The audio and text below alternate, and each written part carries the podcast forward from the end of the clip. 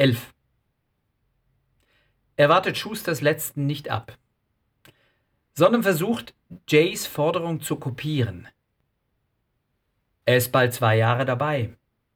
Dank Schusters Marshallplan für seinen Gehaltsaufbau konnte er sich im ersten Jahr nicht beschweren. Da war er für einen Anfänger gut bezahlt. Seitdem ist er bei 5000 festgefroren. Die Schulden sind auch nicht weg, eher mehr geworden. Die Preisverleihung hat doch bewiesen, dass er es kann. Und Shishi betreut er schon lange alleine. Diesen Müll, auf den niemand scharf ist.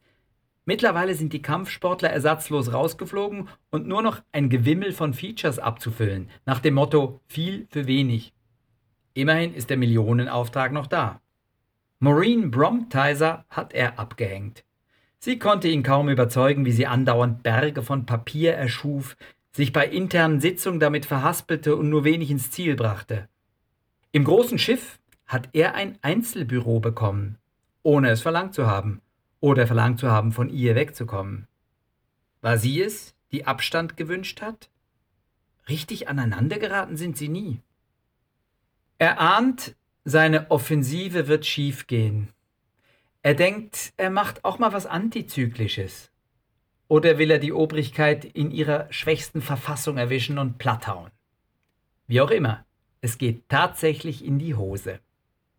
Didi hat zwar Verständnis und trägt das Anliegen in die GL, wo es strandet.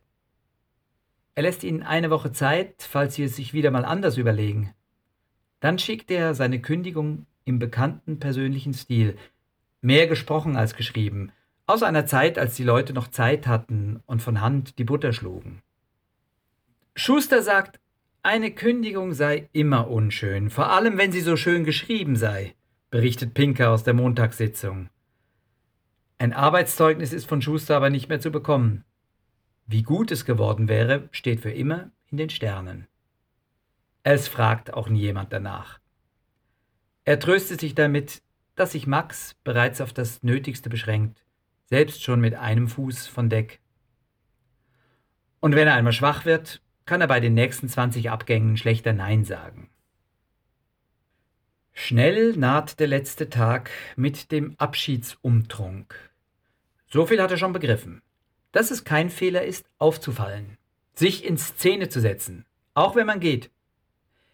Die Idee kommt rechtzeitig am Rande einer Nacht und er realisiert sie in dieser und der folgenden, nachdem er sich in einen Plattenladen, gab es damals noch, die technischen Details beschafft hat.